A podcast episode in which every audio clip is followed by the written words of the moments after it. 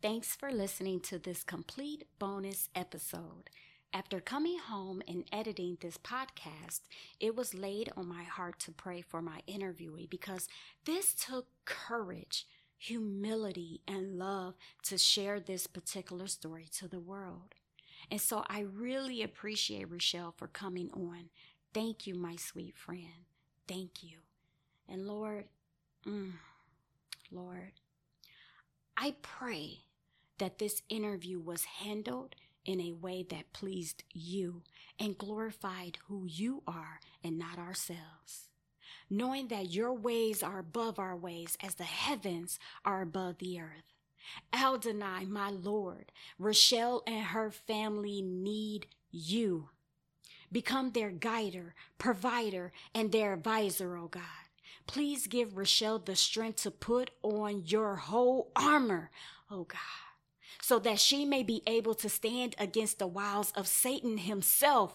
Keep her protected from harmful thoughts and down spirited emotions, oh God. For your word tells us, for your word tells us that we do not wrestle not against flesh and blood, but against principalities, against powers, against the rulers of the darkness of this world, against spiritual wickedness in heavenly places, O God, in high places, O God. Your word tells us, wherefore take unto us the whole armor of you, that we may be able to withstand in the evil day, and having done all to stand, O God. You told us to stand, therefore having our loins girt about with truth girt about with truth, O God, and having on the breastplate of righteousness, and our feet shod with the preparation of the gospel of peace. Above all, taking the shield of faith, wherewith ye shall be able to quench all the fiery darts of the wicked, and take the helmet of salvation and the sword of the Spirit, which is the word of God, praying always with all prayer and supplication in the Spirit, and watching thereunto with all perseverance and supplication for all all saints, oh God, hear my cry as we move forward, speaking your word. We all need your full armor and understand that we are lost if we do not have your spirit, oh God. Rachelle's story was to help others. Please, God, Please, God, if anyone is out there dealing with similar situations, oh God, I ask that you encamp your ministering angels around them and give them a message of hope, love, and grace, oh God. I am coming boldly before the throne in the courts of heaven, Lord. Please heal us, guide us, and make the mystery of the gospel known. Grace be with all that love you, oh God. In sincerity, Lord, they love you. And I pray that my listeners take this bonus episode and become faithful in serving you, oh God. We love you, we honor you, and we glorify you in Jesus' name. In Jesus' name, amen. Amen. Welcome to Arranging Us with Carvinta Collins, the show where Carvinta breaks down ideas and views on women's topics in a demystified way. The key is to put things in a neat and suitable sequence to bring out the most satisfactory adjustments in women's lives. This show will enable listeners to affect change, create new awareness, and move right into action while keeping in mind the bigger picture of balancing family life, social life, and last but not least, spiritual life. Now, here's your host, your biopsychosocial life coach, Carvinta Collins.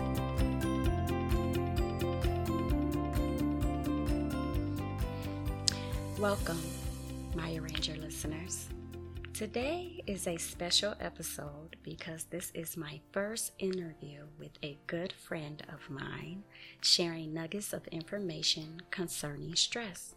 Since I am finished breaking down all the forces that helped us understand stress better, I thought it would be so beneficial to have a testimony to end this topic on a high note. Now, it's time to welcome my guest, my friend, one of the women I respect and cherish, Rachelle Johnson. Welcome, sis. Hi, thank you so much. I'm super excited to be here. Yeah, thanks for joining us. Um, do you know that you are my first interviewee on this podcast? I do now. That's awesome. and thank you, sis, for you know accepting my invitation. Yes. I genuinely appreciate it. Thank you. So before we start, I have to ask, how are you balancing today? Ooh, very well. I feel so good this morning. I really do. I am joyful in my spirit, and I actually um, you'll get to know me. I'm a little bit silly. Um, it just even in your intro, um, you said you were going to introduce a good friend of mine sharing nuggets, and I'm like, who the heck is sharing nuggets? I thought you said Sharon Nuggets, and I'm like, who is that? I'm like, that's not me. That's not my name. I'm like, oh, sharing nuggets of information. Okay, I love it. So I had to break the ice and uh, let you guys know who I am. I'm I'm silly by nature, and so and that will probably come about later because that helps a lot in my stress relief. So. Wow, wow. Okay, so I decided to have you on this special episode because of your experience with stress. Mm. But before we embark on that journey, please explain to my listeners a little bit of information about you, who you are, your profession, and what you like to do in your spare time because that's important, right? Yes, yes. Um, I am a mother of three children um, Elijah, Ezekiel, and Zoe. So they are 15, almost 13, and 10. Um, and I'm married, I've been married for 14 years. And um, my husband and I just have so much fun together. His name is David. Um, and they are my whole world, my hope, my joy, all of that. Um, I just love them so much.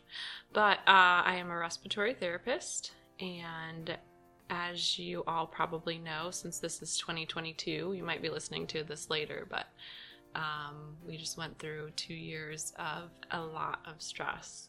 Um, just constantly running into crisis situations, and um, it was tough. It was really tough. And so, um, God has taught me a lot about how to deal and cope and things that um, just weren't working and um, how I could renew and refresh my soul. So, okay, so can you go a little deeper into what you do, or like when COVID was gone? What was your job? What was your position? Oh, so respiratory, that's a good question because a lot of people don't know. Some people think we just give breathing treatments, but basically, you're kind of like a nurse for the lungs. Um, and since COVID was a respiratory virus, um, basically every single COVID patient uh, that was critical enough, we would be running to their side. Um, whenever they were in a stressful, you know, situation, their oxygen dropped, which it did constantly uh, drop. We would just be running from room to room to room, um, and these patients were in complete distress. Um, a lot of them didn't have their family by their side, and so it was very much uh, an emotional battle as it was a physical. And so we had to be, we didn't have to be, but uh, my personality, I just felt the need, the pull to be that emotional support as well as, um, you know, just supporting their respiratory needs. So we would run, you know, from room to room with our devices, you know, being, uh, putting people on different machines and um, eventually a lot on the ended up needing a ventilator, um, which is the life support, and we also um, care. So that is another difficult part of uh, the journey is to have to um, when families decide that it's time to pull the plug, so to speak. Um, that would be our job to do that as well. So. Okay, that's a lot. a lot of stress. and we'll probably get back into that like yeah. in the middle of the um, interview. Yeah. So the first question I really, really have after how are you balancing today? The first question I have about stress personally, how mm-hmm. do you define stress? Ooh, how do I define it? Um, you know, it's funny. I was thinking about that just on my one minute um, ride over, and I think the important thing to differentiate is um, stressors there are a lot of stressors in your life, um, in, uh, in my life, I suppose, that, um, you know, things that come in that cause, can cause stress. Um, and I feel like it, a lot of the stress we let ourselves um, kind of get into um, is chosen. And so I had to realize that I was letting stressors into my life. And the more stressors that you let in, the more stress that, you know, encompasses and comes on your body. And, you know, some of that you can't help. Some sometimes life just happens and it's hard and it hurts and things happen to your family and um, and it causes that emotional distress. Um, but other um, stressors we're really choosing to let in our lives, and you know, we have to be mindful of that. So, I guess that's my roundabout answer to that question. Yeah, that's good. That's mm. good. So, what does stress feel like to you when you're going through it? Like oh. different stressors might feel differently, yeah. but yeah, how do it feel? feels like emotional distress? I would say like that would be a another kind of synonym for it. Um, you know, anxiety comes with it. Um, for me, a lot of depression came after I had allowed, you know, stressors for two years into my life. Um, but it feels it feels like you're on edge, you know, and I think everyone kind of understands that, you know, when you're stressed, you're just on edge. You know, you can be sharp with your family. Um, sometimes stress pushes you to those to those levels of um, depression, and you just you, you can't handle anymore. So your you know your spirit and your body just kind of lowers to a point of um, you know not being able to function even. So you mentioned distress, so that's funny because that was that was like the next thing I wanted to talk about. So how do you recognize distress from eustress? Um you know, distress is is very you become emotionally disturbed whereas I would say, you know, the stress that you um, kind of step into with planning and things like that it's it's more subtle. It can affect and build up over time. The more um, that you put on yourself, it, it's kind of exciting to do some of those things. And some people are more planners than other people, but um, I would say that type of stress sneaks in a little bit um, easier than like uh, you know loss and grief and things like that. Those kind of hit you in big waves. Um, so I would say those the distress is more like big waves of emotional, um, you know, lowness, whereas um, the stress that you would cause, or you're saying you stress, would be, you know, just that planning. Um, it's it's very subtle because um, it comes in kind of behind you as you're doing your everyday life and um, packing things into your schedule and it starts to feel like uh, just anxiety building up within you mm-hmm. so um, that's kind of how i would describe the difference between those two okay wow i like how you said you stress like you causing the stress because you know planning a wedding and having so many children I mean, some people will say you caused it. it's a it's a choice, though. That's a, that's what I yeah. um am am learning is you have a choice in the matter. You know, you have choices. So, wow, that's good. that's really good. Okay, so what do you do to find social support? Ooh, it's hard. You know, I think as women and this, I probably haven't been able to ask for help until probably the last year of my life, maybe. Um, where I just realized I don't know how I came to the realization, but like I don't have to do it all on my own.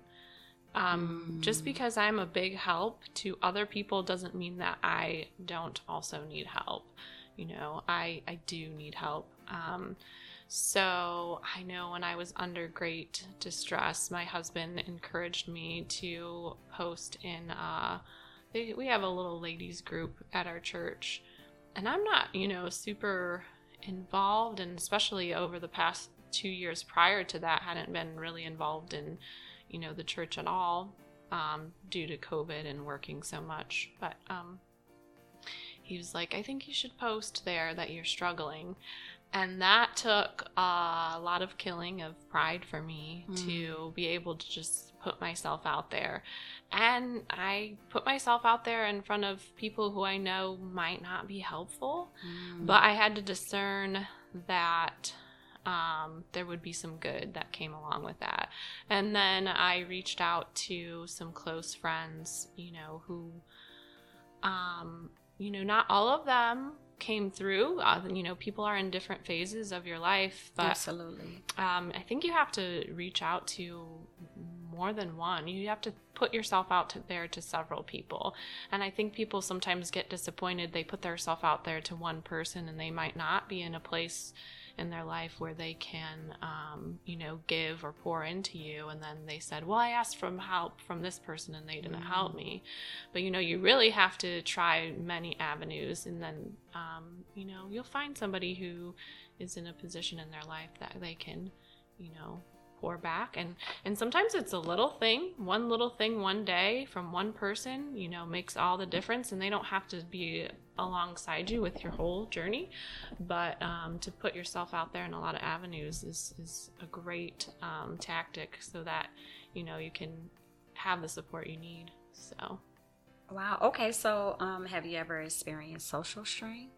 Social strain. Sure. Sure um, I would say, I would say yes. There it's kind of like going to um, back to what you were just saying, like reaching out to that one person and they wasn't, you know, like help. Yeah and so it kind of puts that strain on you because you're reaching out yeah. but it might not be beneficial yeah. like the people that you're going to so yeah. like have you experienced like not just the support but like just having strain of just going to so many people and getting so many voices at once to where that added the stress oh yes yeah um I definitely agree with that. Some people aren't helpful, and that's it's hard mm-hmm. to uh, you just kind of have to put that out there in your mind that it's okay.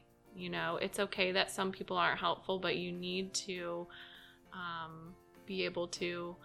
I guess I don't like to tell people what to do, but for myself, I needed to be able to tell myself, hey, I'm going to put myself out there. And I know there might be a few people who don't understand where I'm at and may say some things that aren't helpful, but I'm going to put aside those voices and hear the voices of truth that are coming in. And I, i'm gonna i'm gonna let the good things that are coming from me putting myself out there you know wash over me.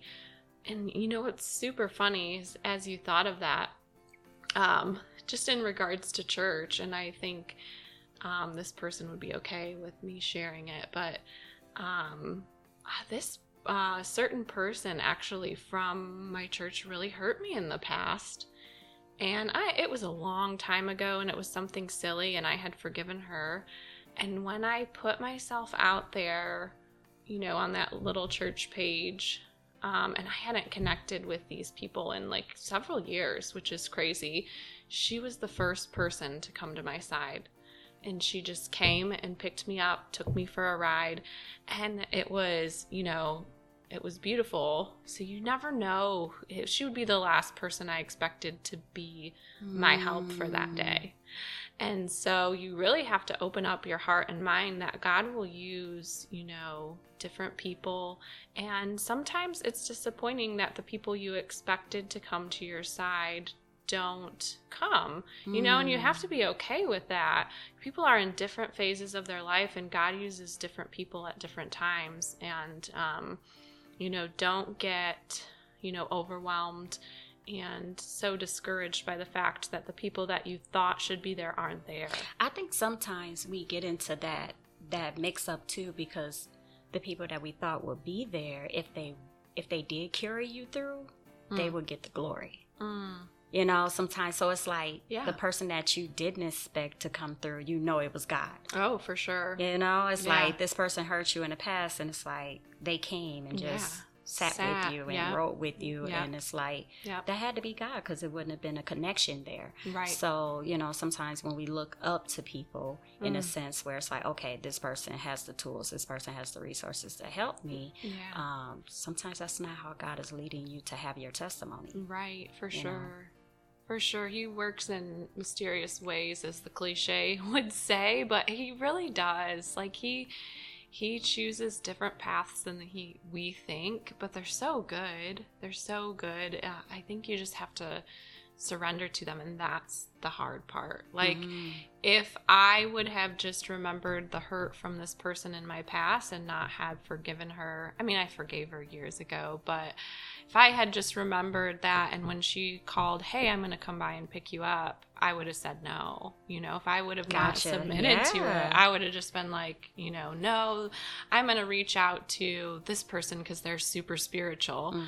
you know, and then be let down by that person who was I thought was super spiritual, and then not opened up my heart to the person who had hurt me in the past, you know, I would have been just stuck, Distraught, you know, yeah. and and God really he flips the roles, and you have to be open to that, you know, working that he does. So Wow. Wow. Okay, so we're to shift gears, but we're That's going fine. back to the first gear we sure, were on. sure, So I know, like, um, for the last five weeks, I have given my personal account of stressful events in my life, and Mhm. I've noticed that sharing is caring. and I have gotten feedback from individuals who said that sharing my stories helps them. oh sure, sure. So, can you share with us the worst season of your life when it came to stress knocking at your door? And it's probably going back to the COVID and just Oh, seeing yeah. people, you know, in Yeah. stressful events. But how did that stress um, become a burden for you Oh, to where it became stressful for you outside of your work? You know, Right. you were carrying that stress to your home and to your beautiful children you Yes. mentioned earlier, and your husband, or like just your um, social life, like your spiritual life. Like every area got affected. Can Oh, you speak a little bit on that? For sure. So I um it, it crept up slowly. I'm very much a hard worker and um my mind does well in stressful situations. I've actually had bosses tell me in the past that like in the heat of the moment when, you know, the stressful situation is like right upon you, they I've had my, you know, bosses and, and people tell me like you get calmer. They're like, it's so crazy, like you do so well under pressure. And so I kind of took that as like, I can handle this. You know, I can handle all of this. I do well Mm. under pressure. You know, but I didn't realize over time the emotional toll that that was taking on me.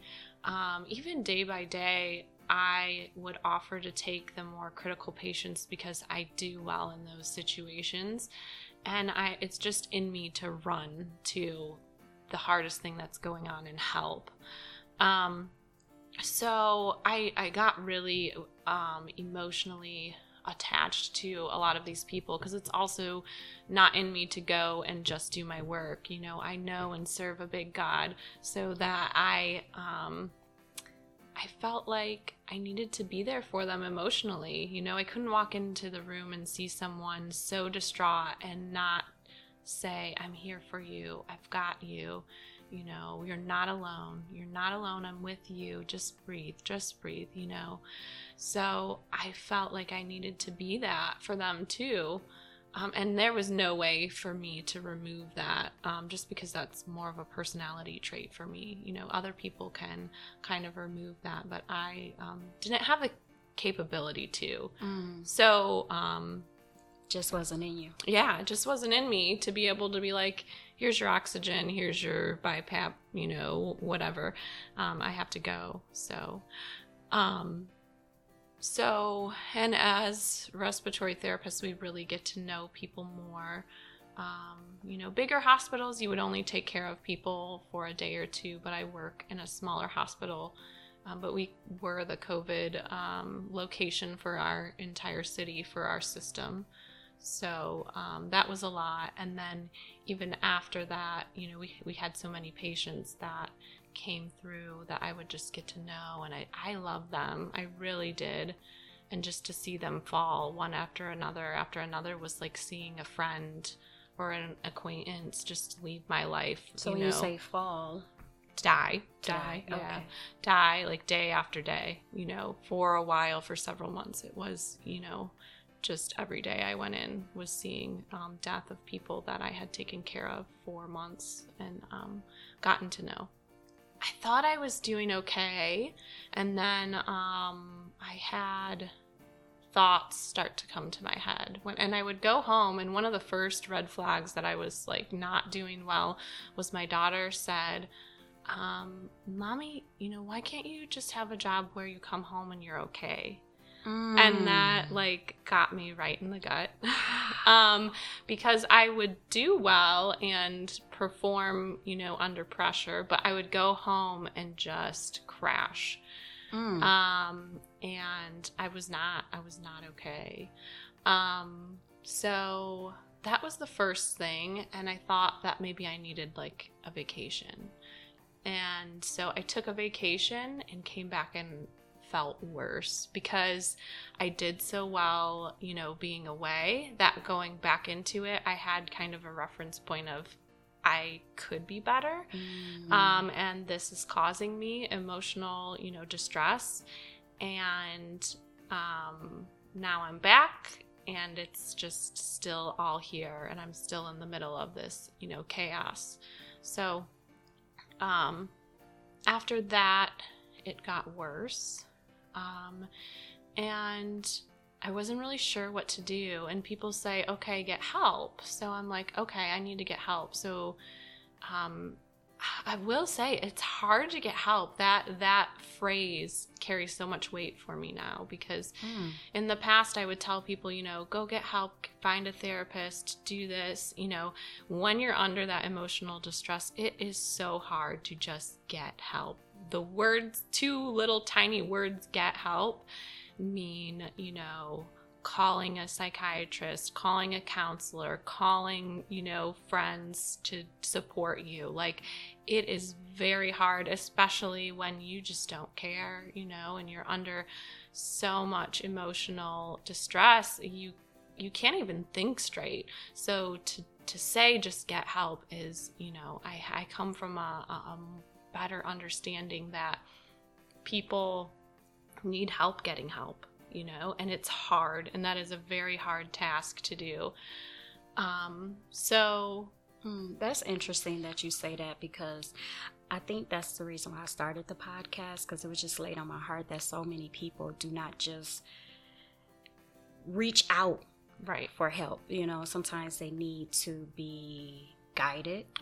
Yep, They need to feel that comfort. yep, And I felt like, okay, so if I do a podcast and they listen to episode after episode, they start Right. feeling that comfort, and they will, and they're getting help, not even knowing that they're getting help. Oh, that's beautiful. You know, and Yeah. so it's like yeah, it's beautiful because then after a while, it's like okay, if it gets just too bad, it's like I can reach out, I Yeah. can call her, I Yeah. can you know email her, I Yeah. can book an appointment. But sometimes when you tell people to go get help, they really don't know where to go right, you know and even though you can go in the yellow pages well nowadays it's google you know you can look on there and see all these therapists or these counselors or these life coaches and it's just like okay but can they really help me right. so it's beneficial to you know have this from where i stand Yeah. to where they already know where i'm coming from but Oh, they sure. they're ready to just you know yeah, um, dig right into the core of what's going on yeah, so you're exactly right. It's really hard when you're just telling someone to get help because I've I've been there Yep. where it's just like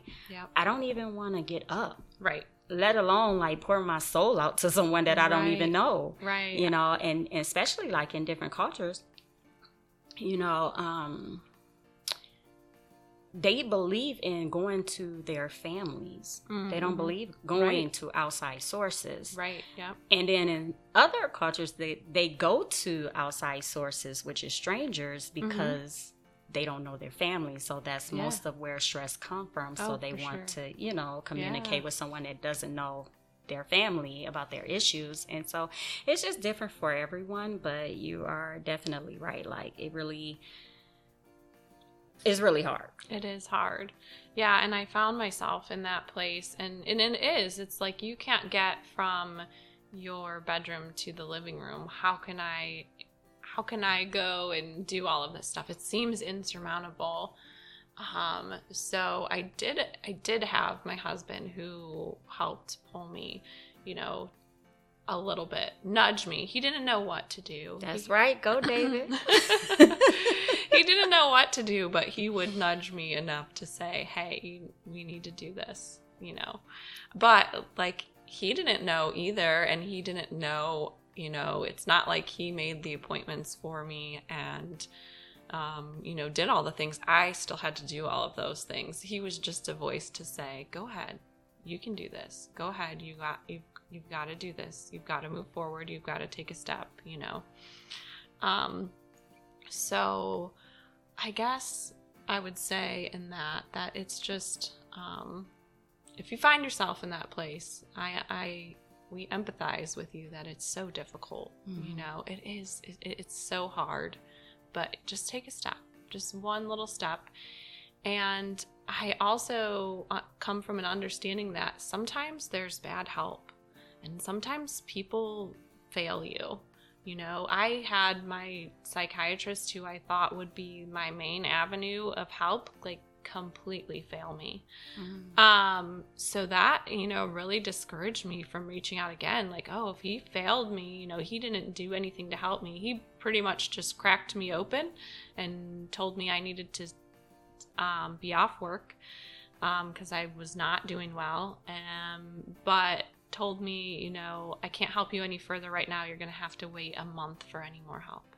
And that month felt wow. like and it's all a part of the system. Yeah, you got insurance. It's just so many yep. people involved, yeah. and it's like yeah, you really become a case to them. Right. They're not a person right. per se because they have to keep moving on or like the insurance claps or like they're not getting reimbursed. And, right, right. and I think that was like my biggest thing. Like, um, I never really spoke on it, but the reason why I wanted to just be a life coach is because I can uniquely help people. Right. right. You know, because it's like when you are a part of the system, sometimes you have these boundaries that shouldn't be boundaries, but they are and you can't change it. You know, so it was like, do I go along with the system that I disagree with or do I buck up against the system? And I was like, I don't want to do both. I just want to help. Yeah. You know, I just want to yep. come from the heart. I just want to help people. And I feel like this was the avenue or the lane that I can really thrive in awesome. to be able to uniquely help someone. That's so, so that makes sense. Like I, I'm not against anyone to help with mm-hmm. all those different titles. It, you know, whatever yeah. you want to call yourself, right. that's fine. But right.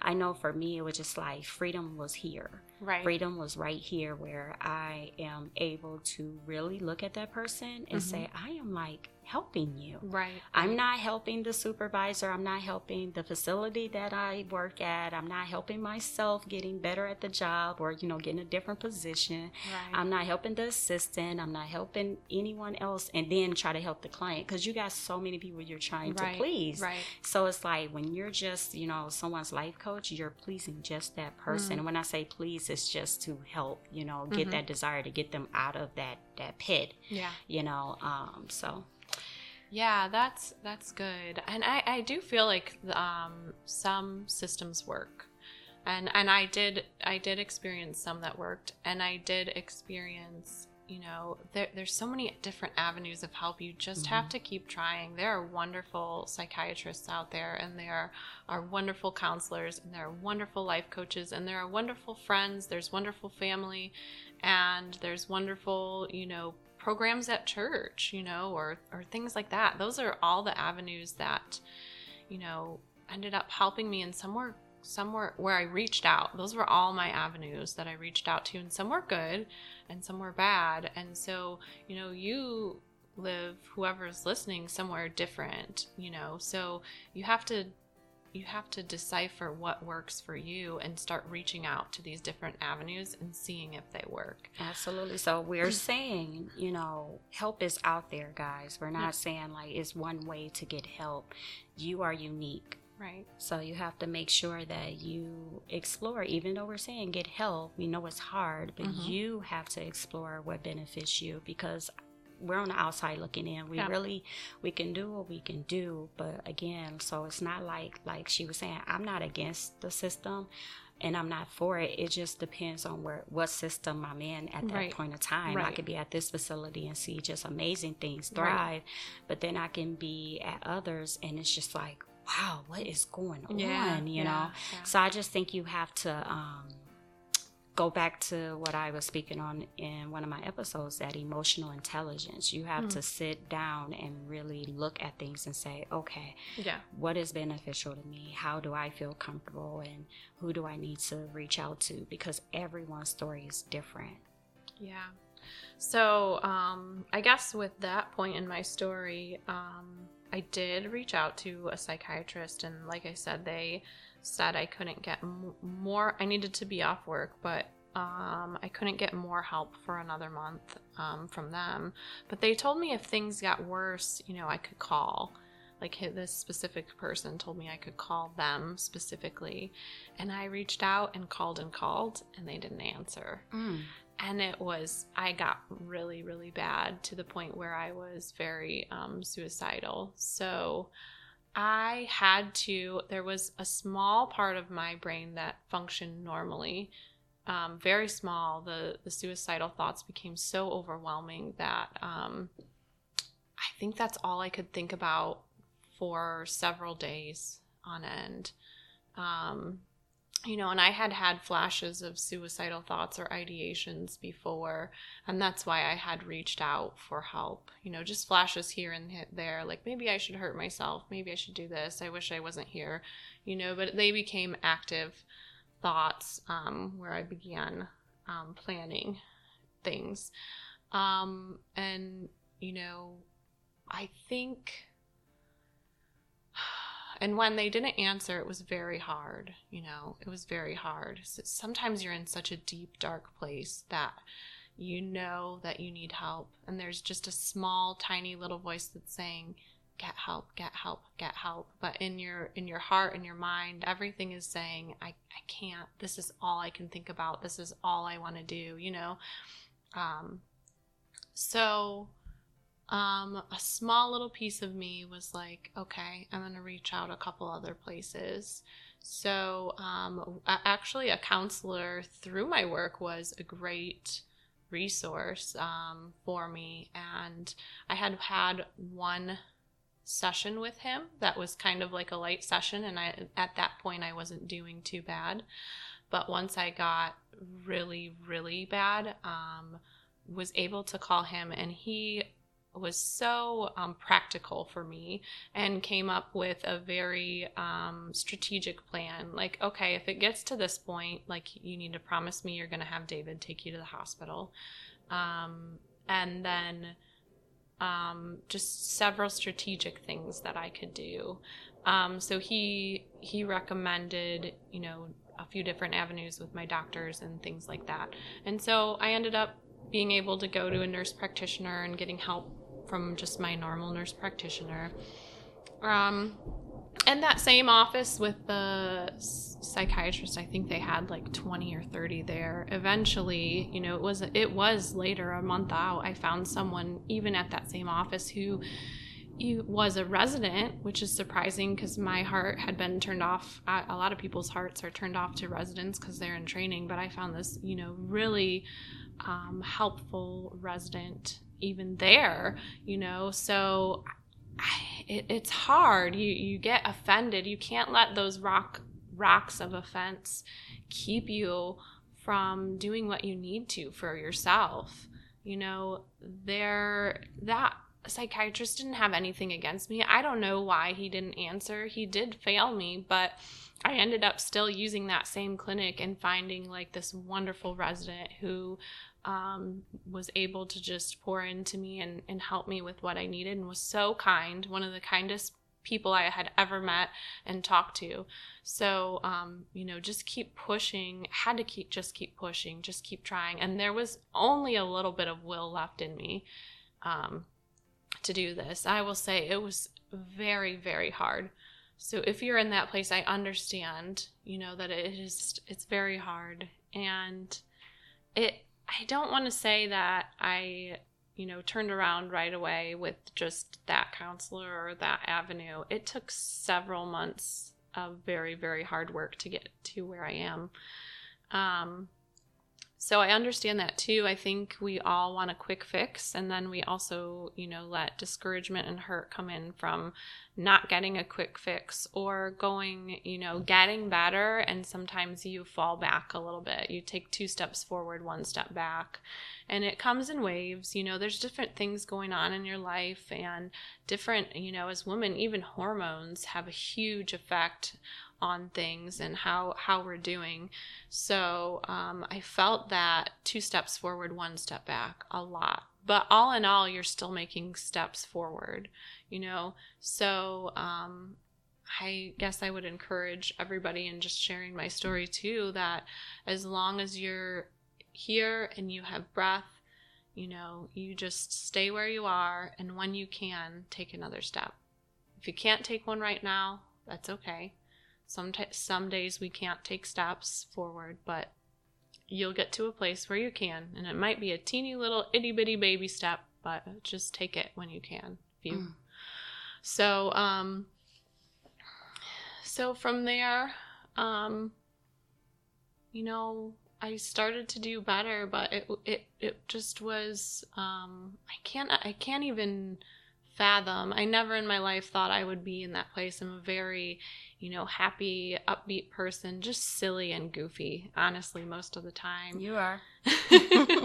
so to be uh to be so low, I, I never understood suicide either. I never I never understood that and I have to be able to speak about it openly you know, I feel like if you just leave things in the dark and everyone kind of is like, ooh, suicide, ooh, they died from suicide, I, you know, and they don't want to talk about it. It's really uncomfortable. Um, suicidal thoughts, you know, are uncomfortable for people, you know, when you say, "Oh, I've been having them," you know, it's it's it's uncomfortable and hurting yourself, cutting yourself seems like um you know, and I personally um, had this notion of from a childhood like oh you know the teenagers around me who were cutting themselves you know had they just wanted attention or something like that you know? It was so not the case. Um, my thoughts became so overwhelmingly um, bad that everything i looked at um, became a method to hurt myself. And mm. I, I hmm. wasn't trying to think those thoughts. I would just be in the bath and be like, oh, there's a razor. I should cut myself. Or there's scissors. Those are sharp. I need to cut myself with those. And um, that was very shocking to me that I didn't have control over them. And um, I am a person who kind of likes to be in control of my mind. And um, never even really used any kind of substances in my life because I I don't like not being in control. So in those places where I didn't have control and I would those thoughts would get away from me. Um, and that's all my mind could focus on um, was very shocking and just surprising to me. Now looking back, I just and even bef- before I would have never imagined being in that place um, and just different items that you know i thought I, like the the ideations that just overwhelm you you know and I, I understand that and i understand how those things can overwhelm you and you get stuck and how you it is very taboo to share that but i feel like if you bring things to the light you know they're not hidden anymore in the dark mm. places so you have to be willing to speak about them. And, and if people aren't comfortable with them find someone who's comfortable with them you know um, because you you need to be able to share so that it's not so deep and dark and hidden. And and that it it holds so much weight there that it could be a possibility. When you bring it to the light um, it's it's just lighter you know? Um, so luckily I had my husband and he was not very comfortable, but um, my counselor was. but I knew I had to say, like, hey, I'm having trouble. I need you to hide these objects from me. And he's thinking, what in the world? Like, he's thinking, like, you know, this is absurd. But I, I knew in my mind that if he did not, you know, I would do something bad. And it sounds crazy when you say that to some, someone and they might even think it's crazy because it sort of is, to be honest. But and especially that's coming where from you're a at. religious background too. Yeah, you yeah. know, some people just like just it, it, it's hard to talk about it yes. in that way, you know. And I even said in my book, it's like some people I say they commit suicide. No, they did suicide. Mm-hmm. They didn't commit to it. That's something that you don't commit to. It's not like you're just committing and really just focusing in on this is what I want to do, you know. But sometimes it just creep in, yeah. kind of like what you were expressing. Yeah. But I think sometimes our family backgrounds, our religious background, like all these things kind of flow with how you'll respond to it. Right, right. Well, and I think uh, you know, I grew out of this probably, you know, from being in in medical and things like that, but there definitely is several years ago I would have thought like I'm sinning if I am depressed you know and and felt shame in that like I didn't trust God or something and the reality is is i did trust god and you have to trust him in your depression um, that he will pull you out. But you, he is you're in that place. And there's no denying that you're in that place. And the more mm. that you mm. try to deny it the more that it overwhelms you and overtakes you. So you have to recognize like this is where i am. And it's not that i didn't trust god because i i did. But at that moment, I, I wasn't going to be able to get out of it. I'm just hearing King David all in you. you know what I'm saying? Like, because that's what he was going through. He right. was very distraught, down spirited. He was very, very depressed. But for some reason, he just had a little, little bit of hope. Of hope. Yeah. And he just kept reaching out to yeah. God. He didn't just kind of like go in a cave and say, Oh, I, you know, I'm sinning, God. I can't talk to you. I'm hiding my face from you. No, it's like he kept pushing through, kept going to God's heart like, I don't know. I Lord, this is everything I'm going through. This is all the stuff I have done. This is what I'm going through now. And he still was just like going and going and right. going to that social support, which is the right. ultimate is God. You yeah. know, that's the ultimate um, support.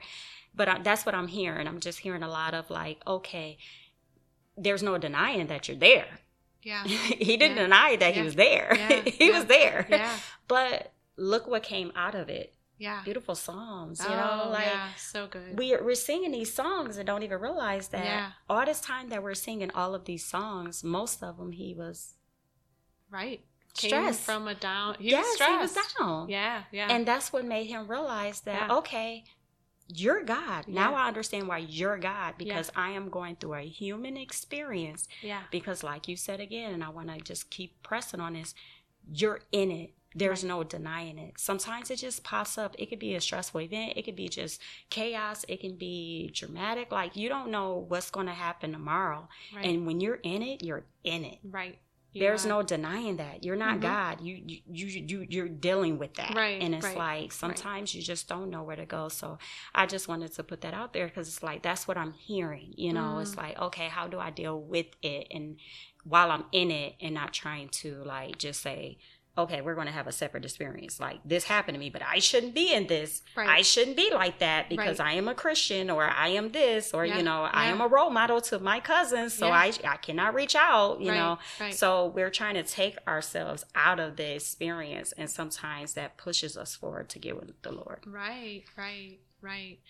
Um and even from what you were saying, um, just in the Bible, it says the Lord's near to a contrite heart. You know, that's a broken, shattered heart. It's just like a completely shattered place. You know, plate on the ground. If you think of plattered, shattered plate on the ground. Girl, say that again. Say that again. The Lord is near to a contrite heart. So it's a broken, shattered. It's a shattered heart. So it doesn't say He's near to the you know happy you know the you know joyful like not that he's not near to that but he's near to the brokenhearted you know and and it specifically points that out that that he's there he's there with you and so it, you might not be able to feel it but he's there. You know, your thoughts may be all consuming, but like the Bible also says that he goes to Sheol, you know, for you. So he goes to he'll go to hell for you, you know, to pull you out of hell. And also he's here for the sick. Yeah. And so sometimes when I when I look at the world and where we're going,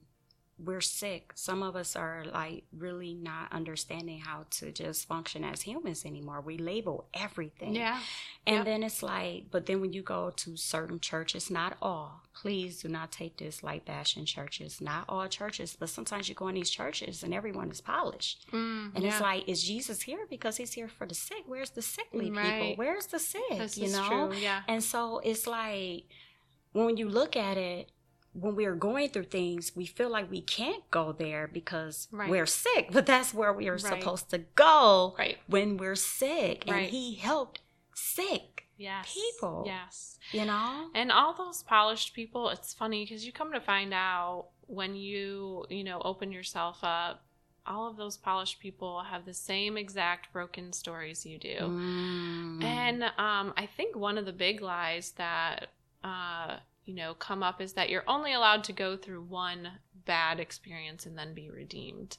Like no, God is there, and and then you have to be polished and Christian and beautiful for the rest of your life. You know, you you, get to be bad or down one part, and it's not that way. You know, work out your salvation with fear and trembling. Like it, it, it's waves. Life is life. Life is Mm, hard. People yes. die. You know, people hurt. You know, it, it's it's life, and God is here for us the entire time. He's with us the entire time, and um, even in even if you have to go through another phase of a dark period it doesn't mean you're not a christian. It doesn't mean you don't love the lord because i wholeheartedly love the lord i did i believed you know for those people prayed for them and honestly came out of that season mad at god because i, I loved him so much and i believed so much and he let those people pass and i didn't understand why. And so it was funny because there was a miracles um there was a miracles uh uh sermons at church for several weeks as I was coming out of this. And you know, they're trying to like get people to believe in miracles and I had so much faith and it's like God, I don't need, you know, the the faith cuz I believe. I believe with my whole heart. I am angry because you didn't. And so um in that God just spoke to my heart one day and he said, If you watch a hundred fall, will you believe for the hundred and first person? Will you believe again for the hundred and first? And I'm like, Oh.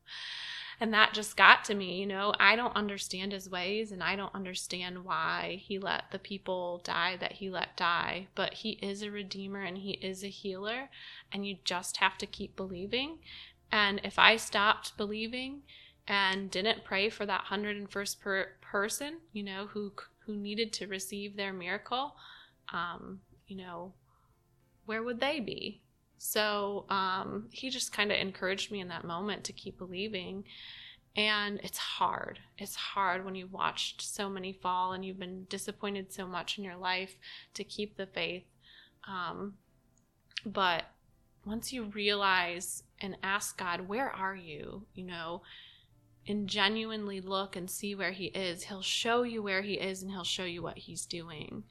Um, and I think even in my darkest time, my only prayer was I remember um, sitting at my back window looking out. I have these beautiful ponds out back, and there's a little pergola where we hang our swings. And to be honest, that's where I wanted to hang myself. That's where I wanted to die.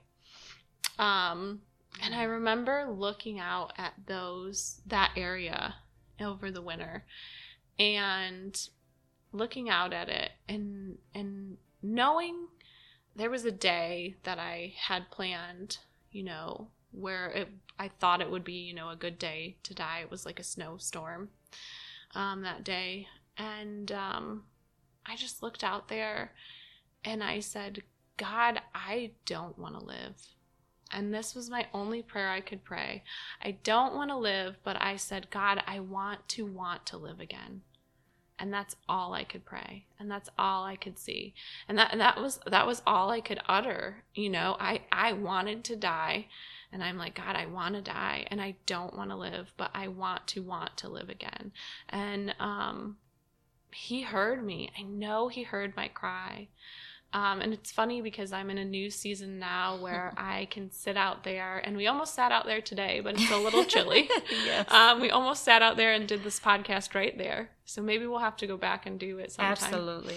Um, but I can sit there and laugh. Like it was funny. I'm I'm sitting there with the swings hanging in the summer, and I'm sitting in that same spot where you know the enemy tried to take me out I'm sitting there with my husband just laughing. And in the pl- very place, you know, that um that I didn't want to live. So it you know, seasons change. Seasons change and seasons change for me. And um it's so beautiful that now in that very, you know, deep dark place that I wanted to leave this world, I'm able to, you know, get my most life. So I go out there and sit there and it's so peaceful and I can pray and look at the flowers. But yeah, you can live again and God hears you. I know he heard me. I know he heard my cry and I was able to um take a picture even from that very spot. I took a picture that day. So I also have a picture of that during the snowstorm that area out back and I have a picture today of um, what it looks like out there, and it's just beautiful. Wow. So, so storms, beautiful. seasons, and storms. Yes, go yes, yes, yes. Yeah, that was a hard season for me. Yeah. um, just being your friend, and again, when we talk about social support, you know, even on the other side, it's hard to be there for someone that is struggling because you really just don't know and Yeah. sometimes you just have to um, surrender yourself and just go to the one that does and just like lord you know help just help like Mm. i remember it was so many nights where i would just get on my knees and i didn't necessarily know what was going on all the time but i would just drop and just say in my heart like lord help Mm. it don't have to be me it don't have to Yeah. be like help just Yeah. help like you know you know what she needs and and it's vice versa guys because like she seen me in the bed just really distraught really depressed like um and one thing she said was help looks different for for everyone Mhm. and for me i didn't reach out to many people um i didn't go see a therapist and this was years ago Mhm. um, but what made me realize, I'm like, I need help. And in my brain is, you go and take over the world. so, so for me, like my help went from I'm going to school, I'm going to get my bachelor's in psychology because if I can, you know, understand myself, Yeah. that was my help. Like my first initial thought of really seeking out and helping myself was to get into the educational system and start receiving books and just reading and doing self-help books and just getting myself together. Um, I don't know why I didn't just go out and, you know, um, go to someone else that had the resources. I Mhm. think for me, it was just like, I want the resources, but I Mm. think God knew that it was going to be a big, bigger picture than Yeah. just myself. Right. But at that time, I was in my 20s and I was just like, I need to know why I'm crazy. So I need to go get every book that tell me why I'm crazy. and the first thing was like psychology. Go, you know, it's like go to a university, Oh. go get your degree. And now, to be honest, guys, it helped. Oh, I mean, for it sure. cost a lot. Yeah. I mean, it's better to go get a counselor or a life coach because it just- cost me a lot. But oh, I love that. at at you know it was a risk worth taking because it cost me a lot but guys it's free to you guys oh, like the things that i'm learning and, and i'm speaking on yeah. on this podcast is just like just coming from the books that cost so much to where a lot Right. of people is not able to you know get them Right. and so for me it was really really um beneficial but we all need help and it's just different ways we can get help now today like she said it's a brand new season Mm-hmm. so the times that she saw me she's looking like i can't believe we're here I know. because she was picking me up off the ground, guys. Oh, sure. And it was just like, and then she went through her season, and I'm like, I can't believe you here. I It's like it's just seasons and storms Yep, and and, yep. and and um summers and springs, and I mean, you just yep. have them all. Is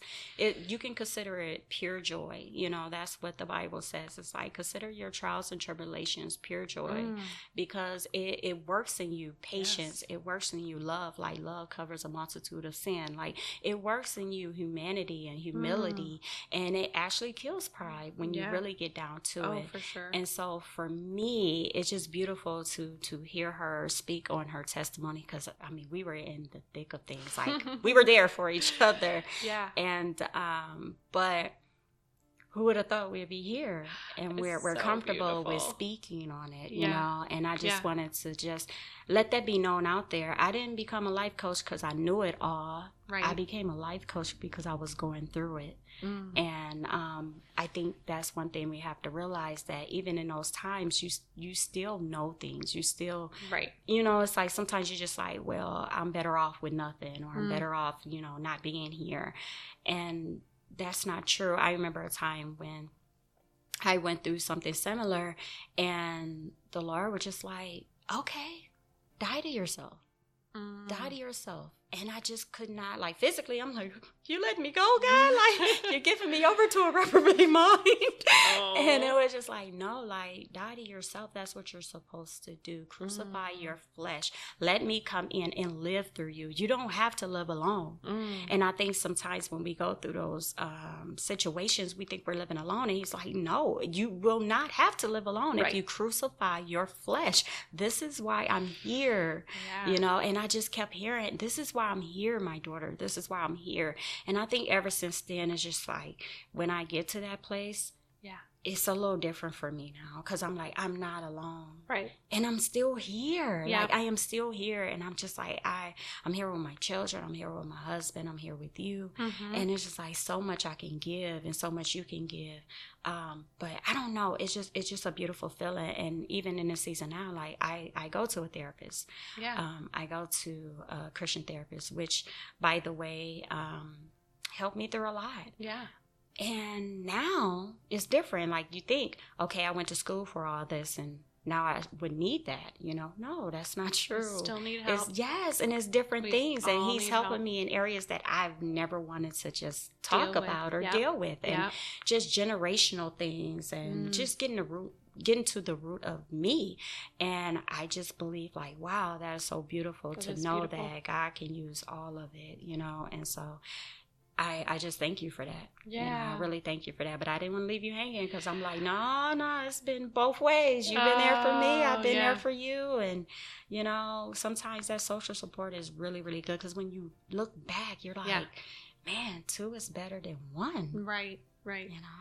Well, and it looked different for when I, you know, this is, and you have to, it might be better to like give a, a gap. I think when you went through like the heart of your stuff, it was probably what, seven years ago or something? Yeah. okay. So, yes. and when I came to your side, it was just like, I felt like God told me I needed to be at your side physically there. Mm. and um not all the time but like just on specific occasions you know i just felt a pull like i sh- i need to get over there. Like she's not answering.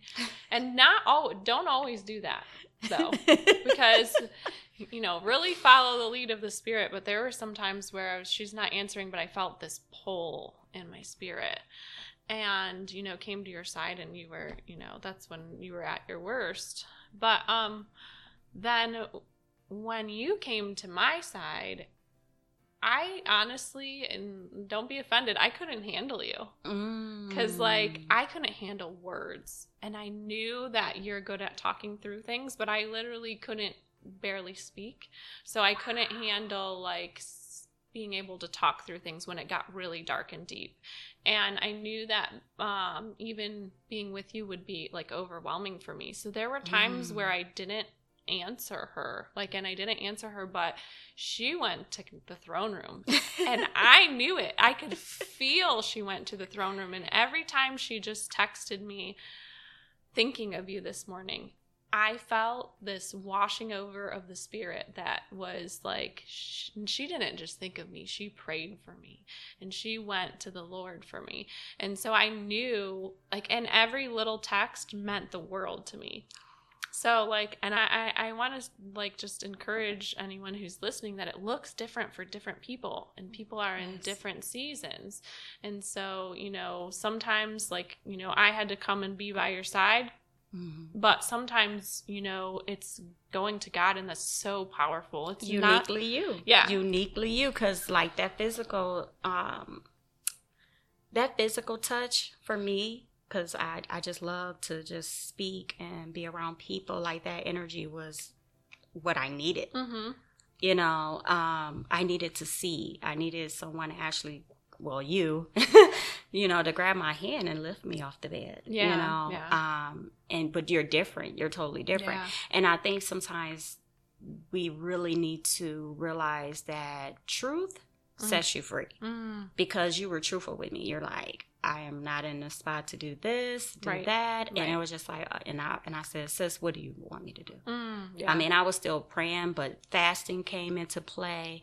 Um, like you say, every day I just text you. And I even said it. I was like, can I just text you? You know, you don't Yeah. have to text back. You don't have to explain anything. Yeah. Just let me be able to just, you know, Yeah. reach out to you.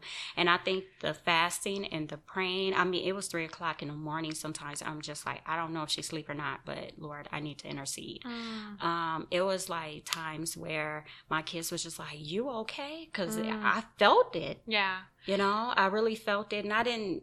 It, it, it just. I was trying to carry a little bit of the weight for yeah you. yeah And I just felt like, okay, God, um, this is it. This Yeah. is everything that we read about. Every time that me and you went to church together, every time that we Mm. just did anything, this is this is the test. This Yeah. is where it's at. So That's what do we do at. with it? You know, like how can we? I mean, of course, we're friends on just you know hobbies and activities and things of that nature. But like this is where friendship really lies. yeah You know, when she's at her worst or when I'm at my worst, how do you perceive me? How Right. how can we speak the truth to each other? How can we relate to each other? How Mm. can we really go deep for each other? Mm. And I think that's like the amazing thing that came out of it because um we were young. Yeah We were young and Yeah. we just thought we had the Lord all figured Oh, out. Like, oh, did. you got God, you ain't got nothing. Nothing to worry about. And now it's like Oh, we're in our 30s and it's just like, Oh. okay, we got stuff to worry about. yeah, yeah. we still we have on so children. to We learn. adding on bills. We're adding on new friends. We're adding on church yes. activities. We're adding Yeah. on reading the Bible, like trying to get time to read the Bible. It's like it is totally different. And um, I, I just would have never imagined, like you know, um, me doing daycare for you with your children, and you were in school mm-hmm. going for that uh, Yeah. profession, yeah and just seeing like we thought that was stress. yeah and, Right. then- then never like knowing 13 years later oh my Right. gosh down the line right and i think that's the reason why like in my heart um i fast for majority of the things that i want to share on this podcast like i really Mm. just ask god like can you really um help me you know? Mm. because i don't know everything and I, I i would never know everything. Right. But i also do know that i got something to share right. and i do want to use it in a you know in a helpful way. Yeah. But I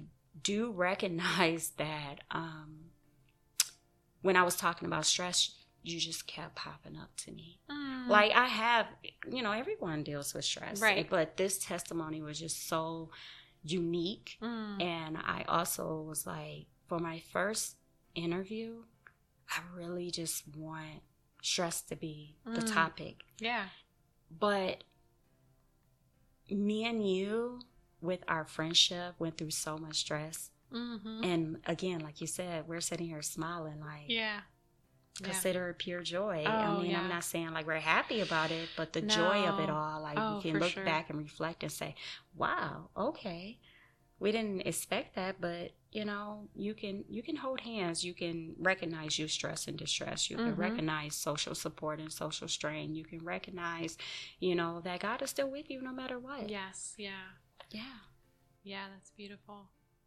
I just want to say too that God can use it. And um God can use it all. And you, you're talking about the verse that says, "Count it all joy," you know, and, and and it's hard to count it joy, and and I don't expect anybody to, you know, who's in the heat of it to be able to count the joy. But just know that there will be a season where you can. Mm. So you can look forward to that hope where there will be a season where you can count it all joy if you just hand it over to God. Um, and that's what I had to do. You know, I, I I couldn't do anything else. That's that's all I could literally do. And you know, some people at church, well, are you praying? Are you doing this? Are you doing that? And I'm like, I can't do anything. I can't You was stand with up. God. You was with God, Yeah. but you didn't um, relieve it to God. You Right. Didn't release it to God. I'm sorry. Well, and I I I did. I was. I was crying out to God, but I couldn't I couldn't even like utter prayers cuz my Mm. thoughts were so, you know, my mind was so affected. There was literally, uh, you know, from all the grief I had experienced, I truly believe that there was a chemical imbalance. So I Mm. believe in the physiological and the spiritual. There was Mm. there was an imbalance in my brain um, from all of the grief that um, I had experienced. And, and, you know, God created our bodies with hormones and, you know, chemicals and things like that. And um, I think that we forget that.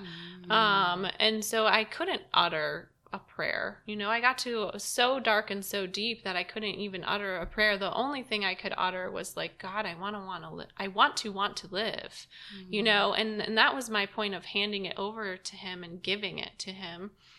Um and there were I and there were several nights, you know, where I would just cry, God help me, but and, and it didn't feel like he was helping, but all in all, he was there. Looking back, he was there. He was with me in the night. He gave me um, this beautiful song. Actually, Grant wrote um, those nights. I guarantee you were praying for me the nights that I was up in the night because the night the nights are worst because you're there's nothing to distract you. You know, my family's not awake to distract me. It's just me and my thoughts, Mhm. and my thoughts just went dark and deep.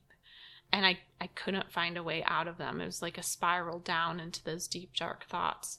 Um, and so I guarantee you were praying for me those nights, and I, I would just cry for help, but I, I, I couldn't stop the cycle of those thoughts, um, even while I was crying for help, even while I believed, which is crazy to me. You know, I, I truly believe that I believed, but I couldn't stop it. Um, but God um it's it's funny the verse to this song was there's a lion in this pit i'm in and it's roaring is one of them you know i didn't come looking for a fight but here i am. I'm in this fight but you're with me you know?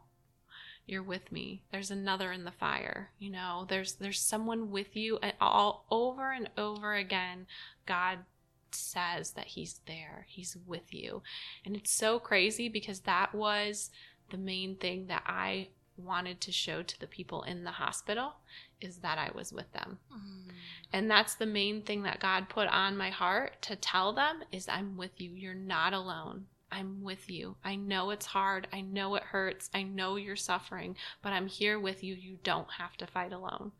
And so I could say that, you know, to those people, but I couldn't receive it for myself. But God was still there regardless. You know, He was Right. in the pit with me. Um, he was in that lion's den, I guess, so to speak. And um, you know, he he portrays that over and over in scripture. Um, and there will be a day where you can look back and count it all joy. And it might not be right now, but just know, you know, that God is there. And through our voices and us even speaking today, like he's just reminding you, like, I'm here. I'm with you. I've got you. I'm fighting for you. You don't have to do this alone. Wow. Wow. We can just end the podcast right there. okay. um so we went in the pit. Yes. So let's get out of the pit. Let's like get out. so with your profession and Yes. um, what you were going through, so where are you now? Oh, I am so well. I'm doing so well. I, you know what's funny is uh, it, um, life circumstances are not. Life circumstances are not great. Um, as far as you know, I actually took a step back from my job made this decision to just go contingent, which is basically, you know, you can pick up days when you want to. Um, which I never thought that I would do in my life. I really, you know, went full forward in my career and you know, I'm good at it. And that that's what's hard for me is that I know that I'm smart and I know that I'm intelligent and I'm good under pressure and I'm good at my job. So, um I had to differentiate, you know, just because I can doesn't mean I have to do it. Um, and just because I'm good at it doesn't mean that that's something I have to do. You know, maybe I'll be good at something else. Maybe I am good at other things too. You know, I'm good at speaking. I'm speaking here today with Yes. you. Um, so it's it, I think we live in a world where we're very career oriented and we um pull our identity from our career. And you know, you come in and you say when you meet someone they're like, "What do you do?" And you're like, "Well, I'm a respiratory therapist." And you find your identity from that. And and I really am finding my identity in, you know, who I am eh, just as a person in general.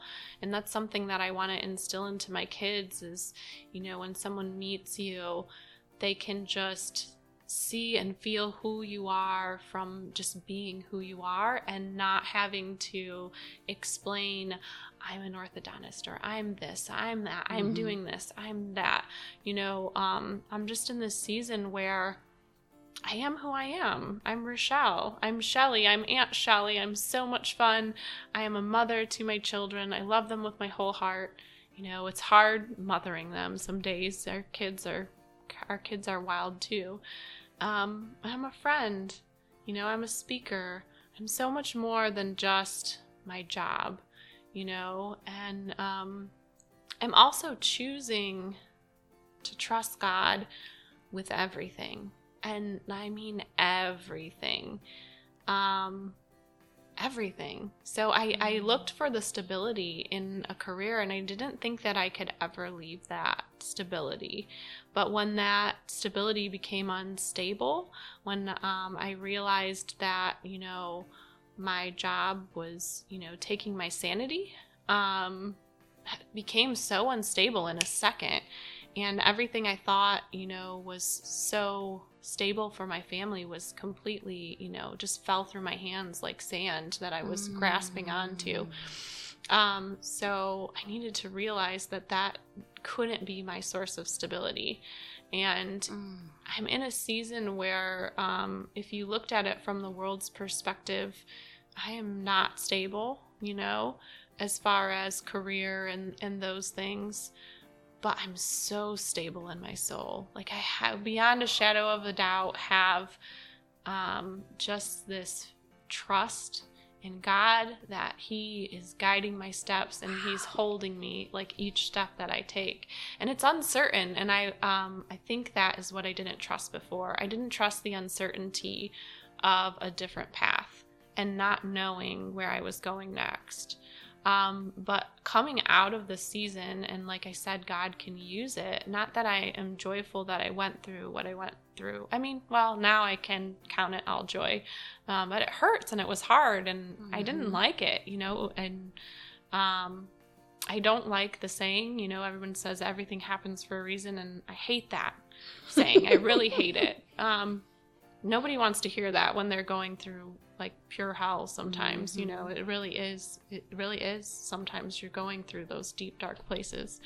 Um but i know that god can use it and he used it to give me this trust that's just unshakable that if he can take me through that if he can pull me up out of that pit then he can take me to tomorrow. Mm. that is so uncertain you know? It's You say worry about today, don't worry about tomorrow. Yeah. Tomorrow has its own worries. yeah yeah that's And he's letting you know right there, like yeah it has its own worries. yeah yep Which means We're always gonna have them. we need to manage our stress.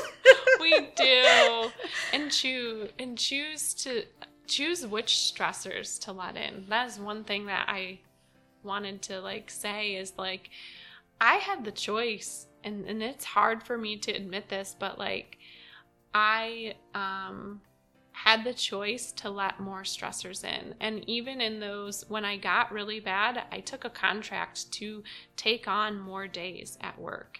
Mm. Now, I mm. felt like I was doing a good thing, you know, one, making money for my family, two, um, it was a devastating time. It was a devastating yeah, time. Mm-hmm. And I'm like, I might as well just be there. I might as well just be there for these people, you know? And so, you know, I chose that and I chose to let those stressors in. And that got me to my breaking point. And that was a choice wow. I made. And to have to own that and say, I, I let that in. And I could have chose to give myself a break earlier. I could have chose not to take those contracts, those mm-hmm. extra days. I could have chose to tell the people at work I needed the lighter load for the day. I could have chose not to jump into the fire every single day. Um so, and I could have chose, you know, even the situations that were causing me more stress for whatever reason, you know, if there was a patient that I, you know, had gotten a relationship with, you know, I could have chose to let someone else take care of them, saying, you know, I can't do this today. Like I need to choose a different assignment cuz they're getting too close to my heart and it's hard for me to watch.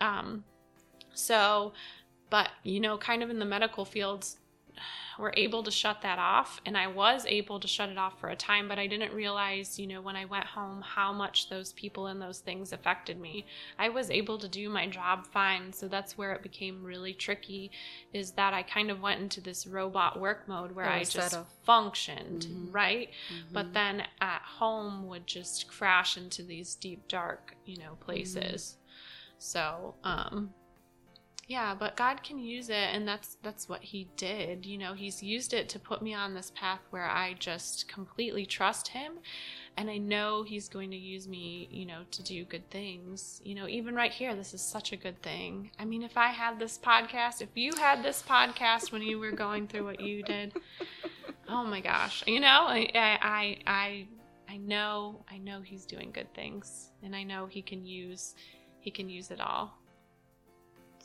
Wow. Wow. This was good. Um, I'm learning we, we were just holding hands half of the time. Like we're just we are just in it, you know. Um, this was so good. So after your whole journey mm-hmm. dealing with stress, um, what advice would you give someone else in a similar situation? Because you know we heard about nurses and mm-hmm. going through that, and you have um, burnout. Yeah. You have. Um, um, what is this secondary trauma. Yeah, yeah. Um, so you have like all these things, and they're like um, most people that's in the medical field need to learn how to do self care right. methods, you know, mm-hmm. and strategies. And so, what advice would you give to someone that's in a similar situation? Mm. And not even just similar, but just, you know, going into those deep, dark moments and, you know, sitting in a pit and not being able to, to think that they can climb out or feel like they, you know, they yeah. can climb out of those pit. What advice would you give them? I would say that um, your life is valuable above everything else. And, you know, you feel like you can't stop or take a break because you have all these people counting on you. You know, my kids, my house, I have to work. I'm doing, I have a house, I have um, bills to pay, I have this, I have that. I can't, I can't stop. I can't, you know, and that, that in itself is a big lie. Um, you know, you're not going to be able to pour into all those areas if there isn't a person left to pour in, you know. Mm. So your life and your health is more valuable and needs to come first before that. And to make choices, uh, really being reflective and saying, okay, maybe not in the moment, this didn't stress me out so much. I handled this moment well, but reflectively, um, these things are oppressing me, you know, and I need to make a choice to push the stressors back so that I'm not so stressed.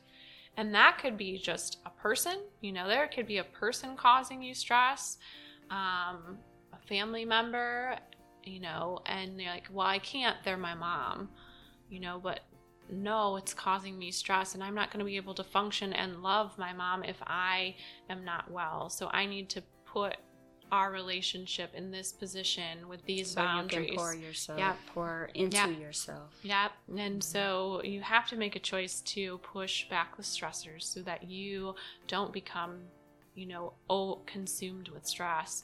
You know, and some of that may be even things you like to do, like you were saying at the Mhm. beginning. I'm glad you mentioned that um, because I really enjoy helping people.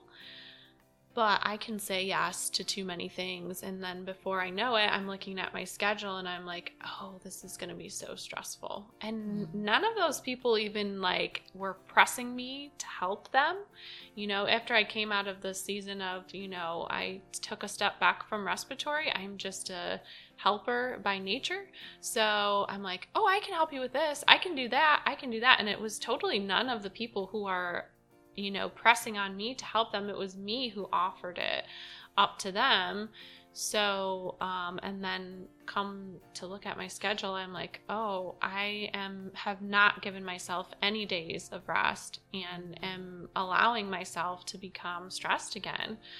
And, and and and I think sometimes, like when we're speaking, it's not for everyone Right. because everyone has different personalities. Right. But we do have to look like Jesus says, sacrifice your life for others. You know what I'm Mm, saying? Laying yeah. down your life. So we're not saying that you just think about you like, no, I need to do self care just all for myself so I can, you know, we're Right. not saying that. You Right. have to have intelligence. You have to have wisdom. You have to have balance with all of these things because Jesus still, at the end of the day, he laid his life down for us, but he also did go up and pray. He also Mm-hmm. did have times by himself to, you know, recharge his batteries, if you want to say that. Right. You know, he also had time where he went to God and he was just praying and praying and he gave, you know, the disciples instructions on what to do, but he still needed that time Right. to pour back in so he can, you know, come down and um, fulfill his purpose. Right. So, like, we're not literally saying, oh, be about yourself, you know, put your mask on before you put it on everyone else, you know. Right, right. We're not just basically saying, think about yourself because we definitely know, like, the core of the gospel is spreading. Right. Spreading the good news. You're Right. spreading, which means you're helping someone, you're pouring out to other Mhm. people. So,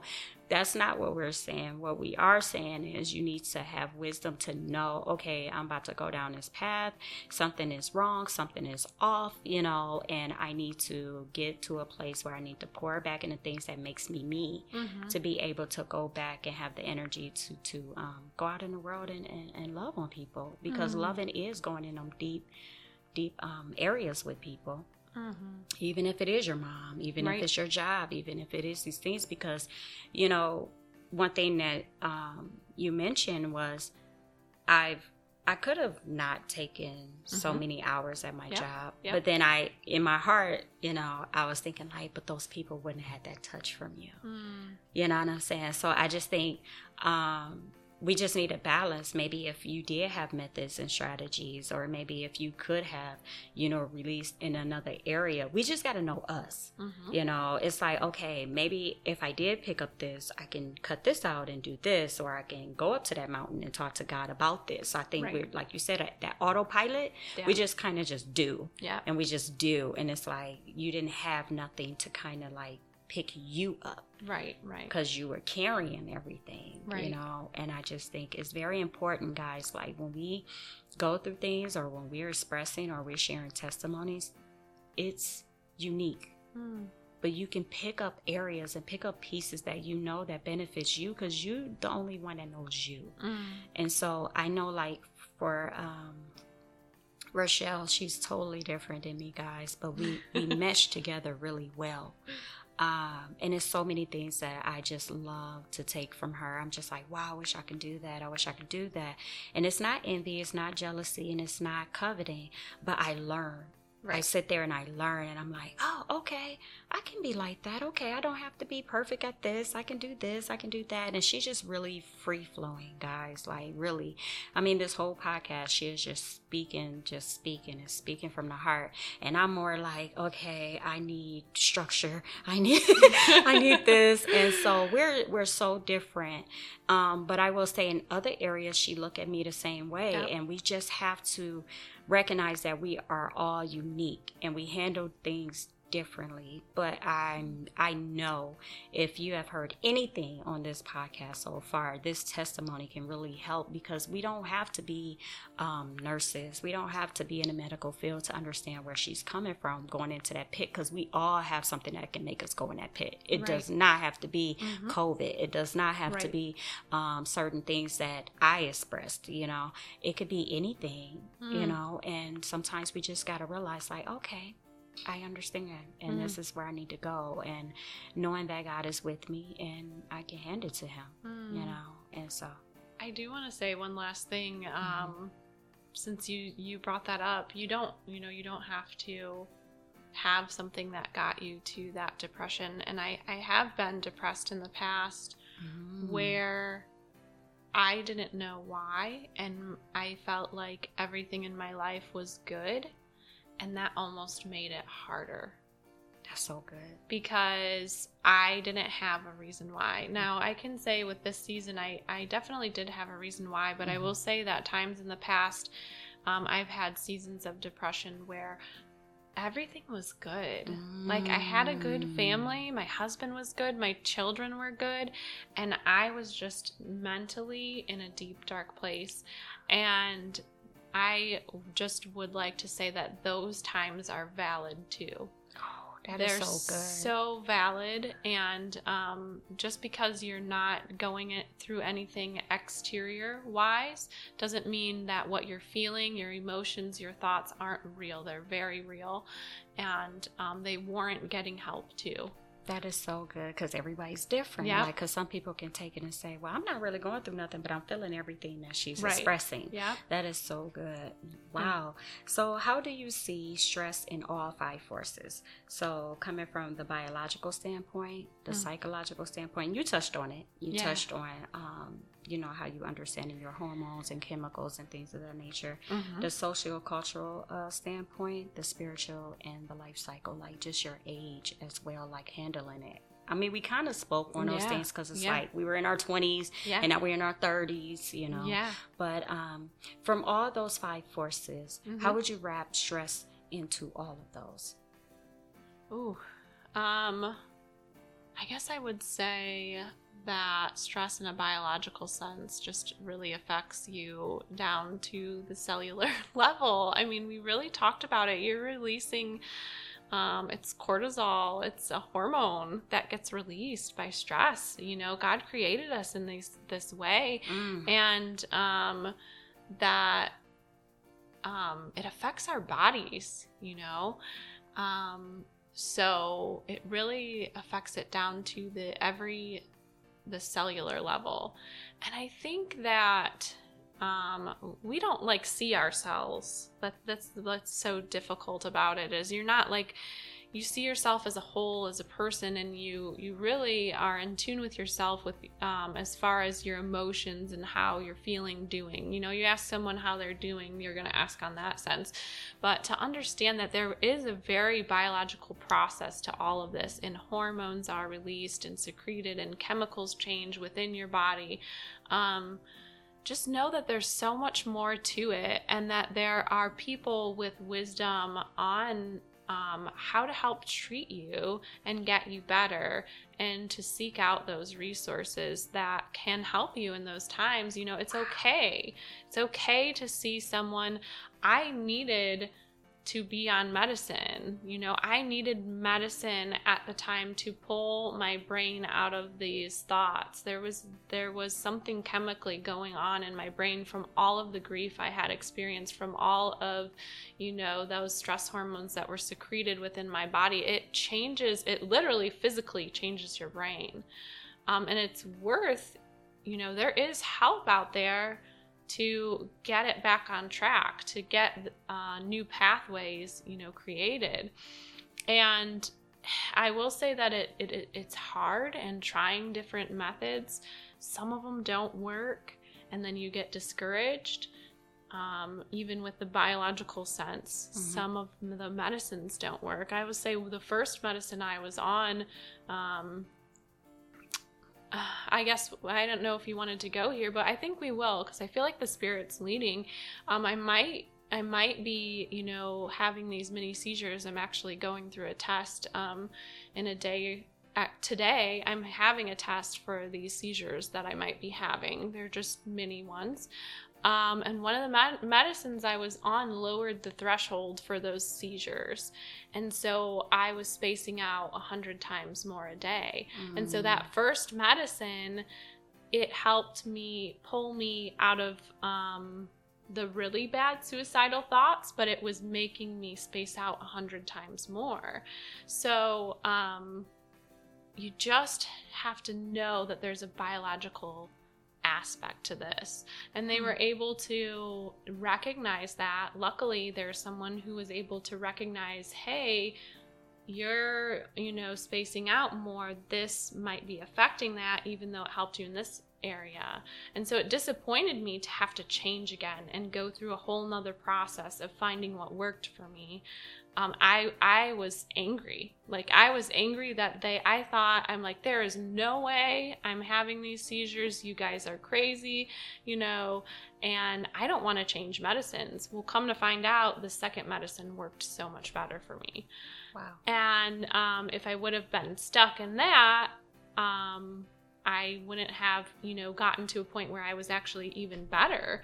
Um, so you just have to have like an open mind and be willing to try different avenues. But I know it's hard because it is a process and it takes weeks sometimes to work through these things and it takes months and it takes years.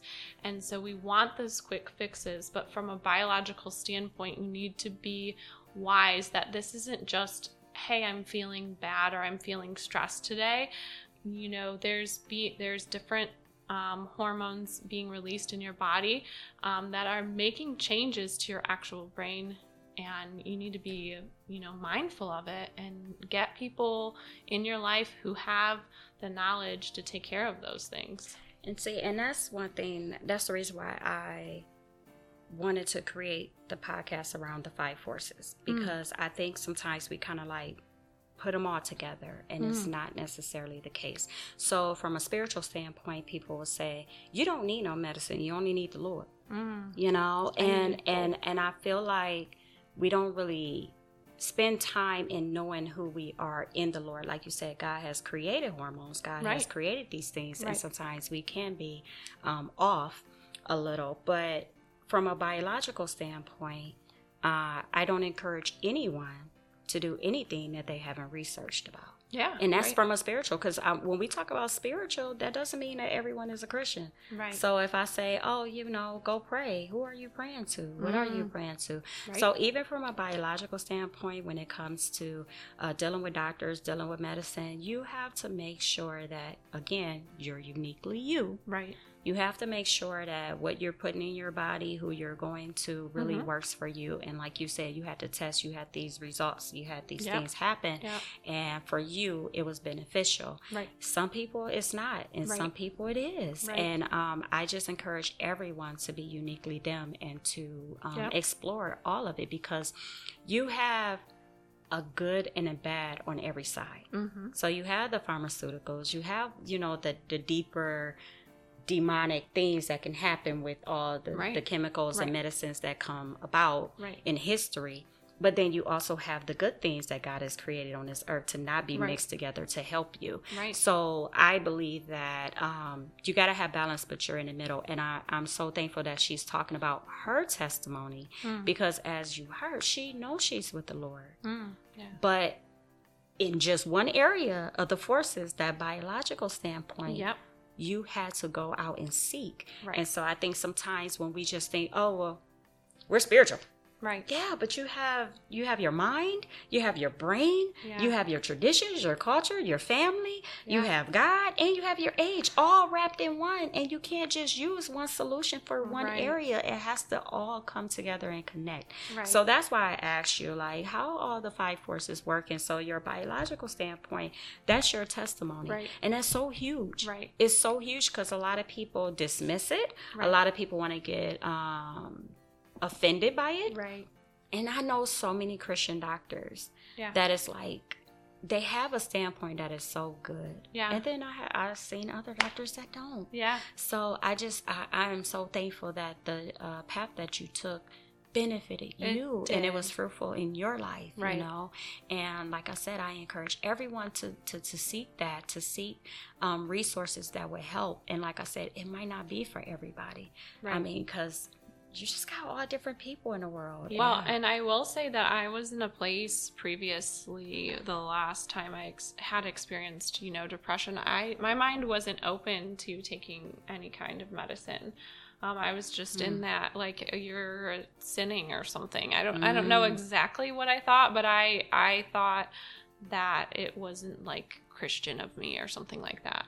Um, and in that time, God still pulled me out you know so people change and you not you can't use the same avenues always and i maybe didn't need that medicine in the past whereas this point in time i Mm, do that's good And that's good. so- that is that that hits it right Yeah. there that's good well and then one last thing i just wanted to say on that biological standpoint is that you know we go to the doctor to take care of our bodies and we forget about our brain our brain is a complex organ it's so um, you know, so complex. And if you had a pancreas that wasn't working, you would take insulin for your pancreas. So I think we have such a stigma against medicines for the brain, but it's a complex organ, and the, sometimes there's things wrong with it. And it's okay to seek, you know, opportunities to be able to fix that organ. It's an organ inside your body biologically, um, and I I feel you if you're not open to it um, because I was in that place before. But um, in this season of my life, I know that um, I needed that, and that you know pulled me out of helped pull me out of the pit, and God used it. He really did. okay what about the psychological standpoint Ooh. that kind of goes with what you were just talking about with the mind Yeah. so Hmm. Psychological. Ooh, this is your this is your neck of the woods. Mhm, yeah.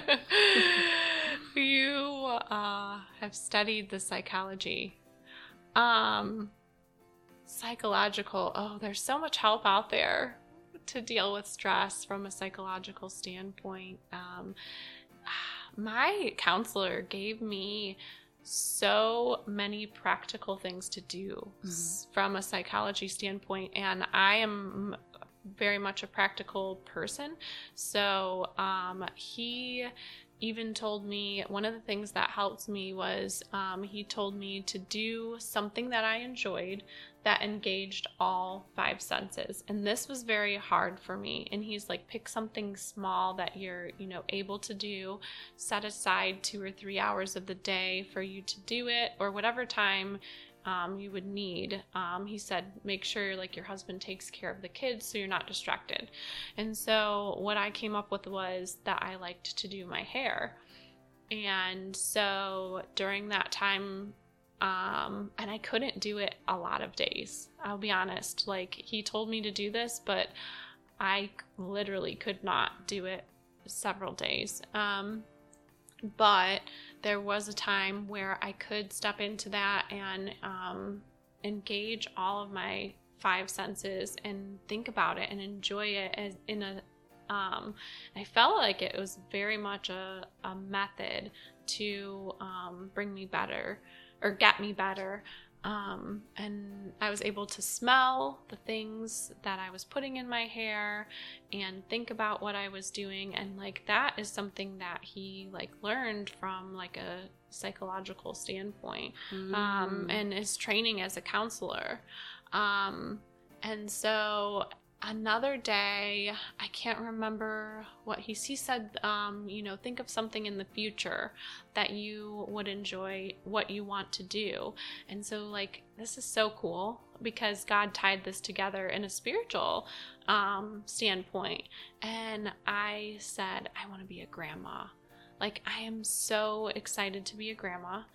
And um, so, what was beautiful about this is that when I went to church after this and and this is kind of graphic but i i feel like there's an openness here to to be able to talk about it. Um so my suicidal ideations kind of transformed into a place where um i just saw myself i had this vision of myself like shooting myself and going to a certain place um, and I had this awful graphic vision in my head over and over. So I went to church, which I, you know, thought should be better. And I'm at church, and the whole entire sermon, all I can see is myself shooting myself over and over again, and my head hitting the window.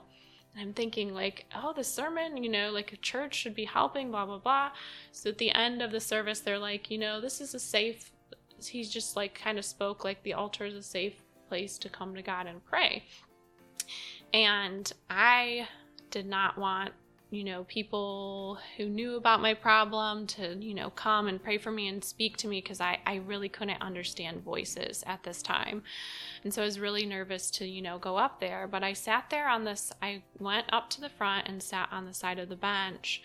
And all of a sudden, um, Mariah, you know Mariah, she mm-hmm. came up with her little baby um, and she had a baby in her arms, and he started to cry. And all I could think was, I need to hear my grandbabies cry. Mm. And um, the day before, I had spoken about that with my counselor, who, you know, went through these psychological processes with me and how um, you're thinking of a permanent um, means to a temporary situation. You're th- thinking of a permanent solution to a temporary situ- situation, is what he kept telling me from a psychological standpoint. So you need to think in the future and think of something that you want to do in the future. So he took that um, psychological standpoint, and then we I walked into church, and God used it in a spiritual place. And I heard that baby cry, and I said, I need to hear um, I need to hear my grandchildren cry. And the people, the two ladies that came up to pray for me, um, were grandmas, mm. new grandmothers. They were brand new grandmothers, and I opened my eyes and I like said, "It's the grandmas." and so one of these ladies does the grandma gang. yes, it's the grandmas, and so that's exactly what I needed in that moment. And one of these ladies likes to talk, and she told me specifically, she said, I cannot speak right now. The Lord is telling me not to speak and just sit with you. And that was so, you know, like prophetic and yeah. instrumental mm-hmm. on her point because I could not handle, you know, someone speaking to me in my brain. And so they came to pray for me and like it pulled me out of that terrible um, vision that I was seeing over and over and over into a place of the grandmas and they had no idea but they brought their grandchildren their grandchildren ran up from the back of the church and they just surrounded them. Mm. and they talked about without even knowing i also talked about this with my counselor the day before. He said maybe pick out a name that you want to be called when you're a grandma. And without even knowing the next day she came up and was like I chose the name Nana, but then when my grandchild came up and called me Nani, I was just Nani from there. And it was so overwhelming. Like the Lord just met me and was like um, speaking into me, like, you know, about this psychological process, but making it spiritual to me. And it was just such a beautiful moment. Um, and they, all the grandbabies just surrounded me. And I was like, oh, like he's here. Like he's speaking to me directly in this moment and even specifically about the name you know? So you just tied in your mind and the spiritual aspect. Yes. You just tied see that's why they connect yes, you know they because all you connect. just talked about it.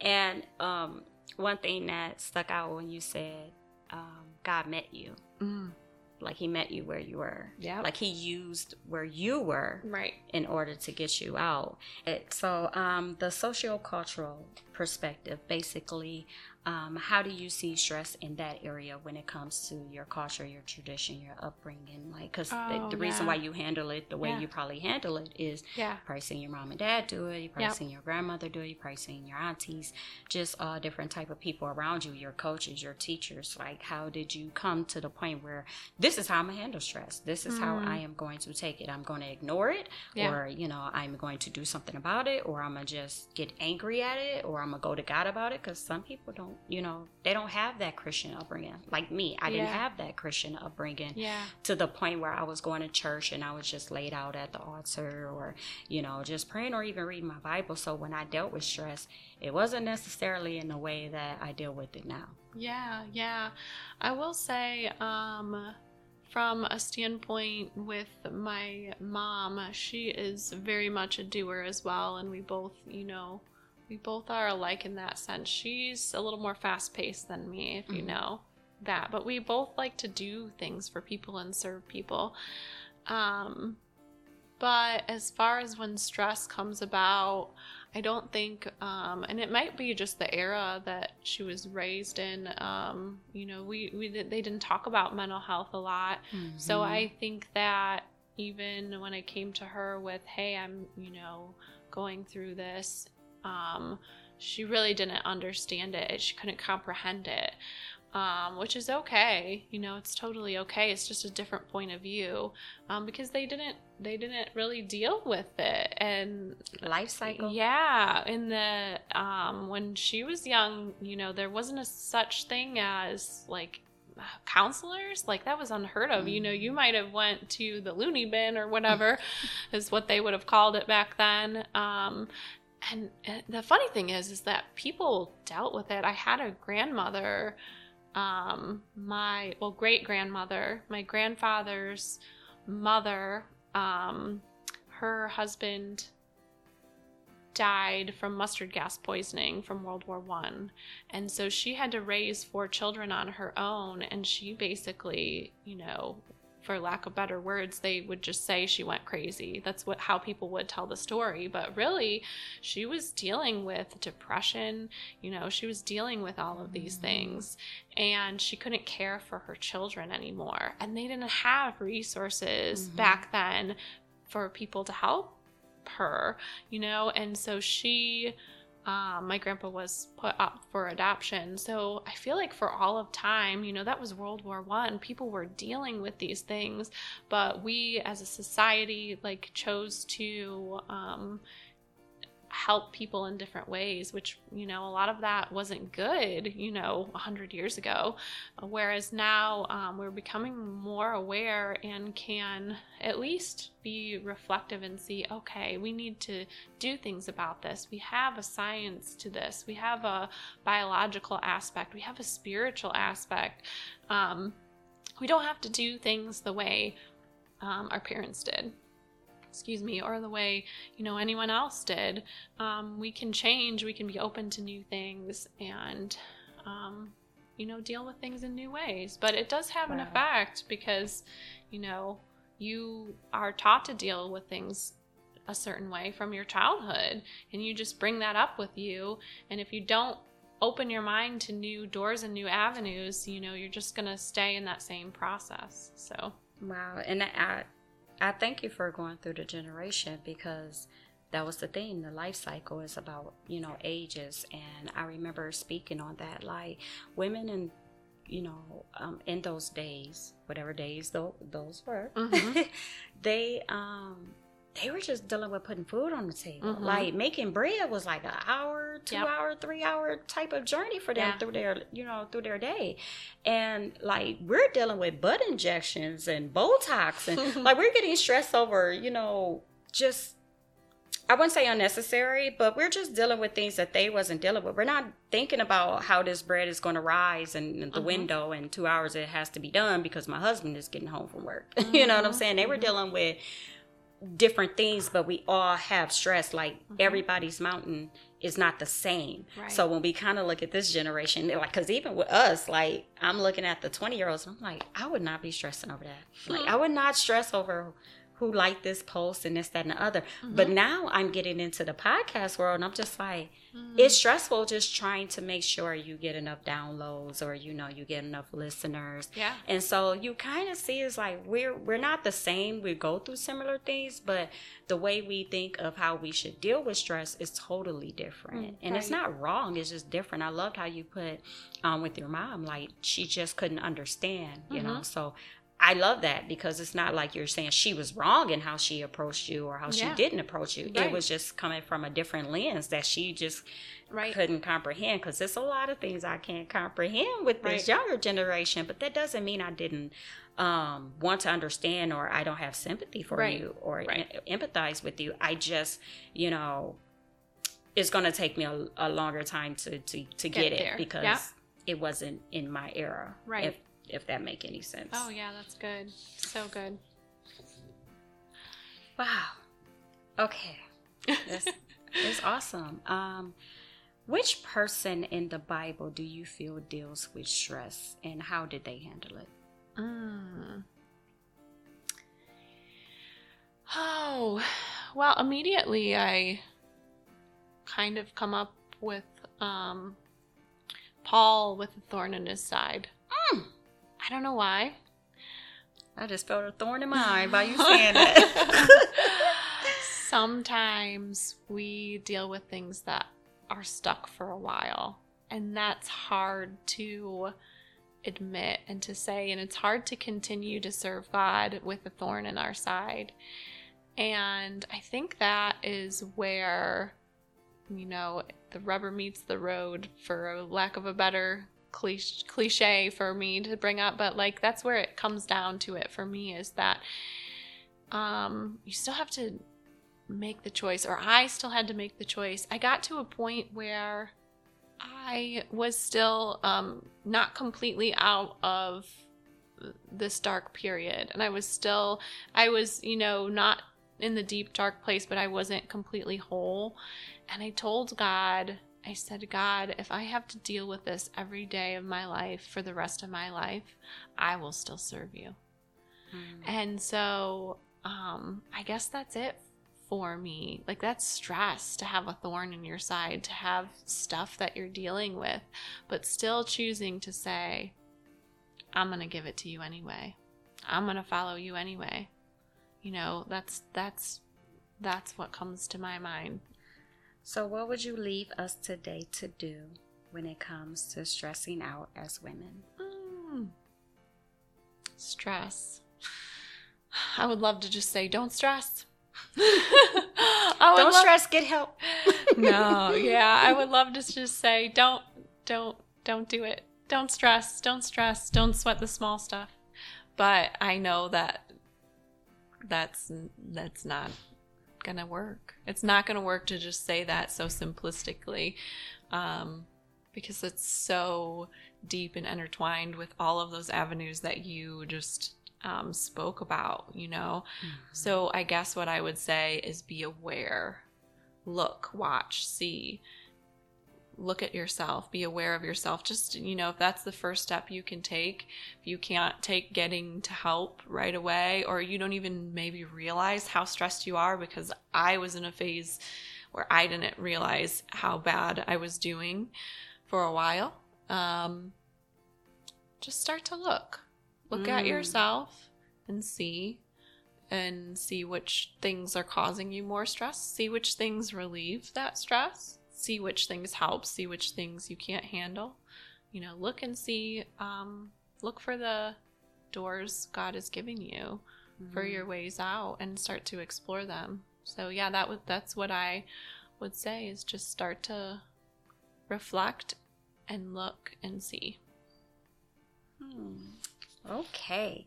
So, last but the most important question on this podcast is which stress joke on my previous episodes made you laugh the most? Oh. So I think that my favorite joke is actually going to be today's jokes that you didn't even realize you told, but you were introducing Sharon Nuggets.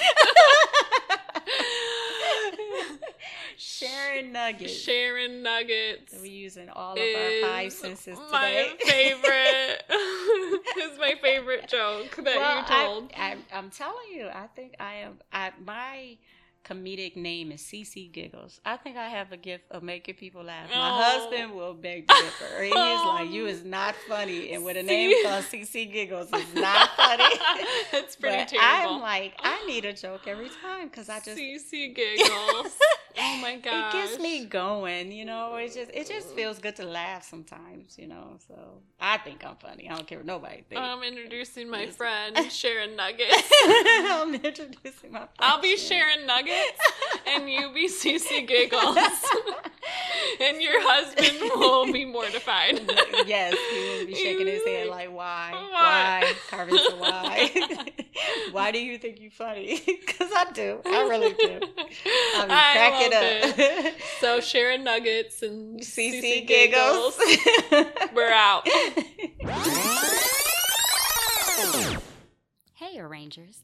To listen to more interviews like this in the future, please become a Patreon member today by choosing Tier 2 called Thank Yous at the end, Tier 3 called Ask Me Anything, or Tier 4, the Deep Dive into Special Topics membership. I would really like to move forward with more interviews on women sharing their stories, and I can only do that with the help of my listeners. Thank you guys again for the support. Thank you for listening to Arranging Us with Carvinta Collins. By choosing to spend a portion of your limited time today with your ears and brain space, we hope this session has been beneficial and fruitful. Come back often, and we will appreciate it if you subscribe, share with others, post about it on social media, and rate and review.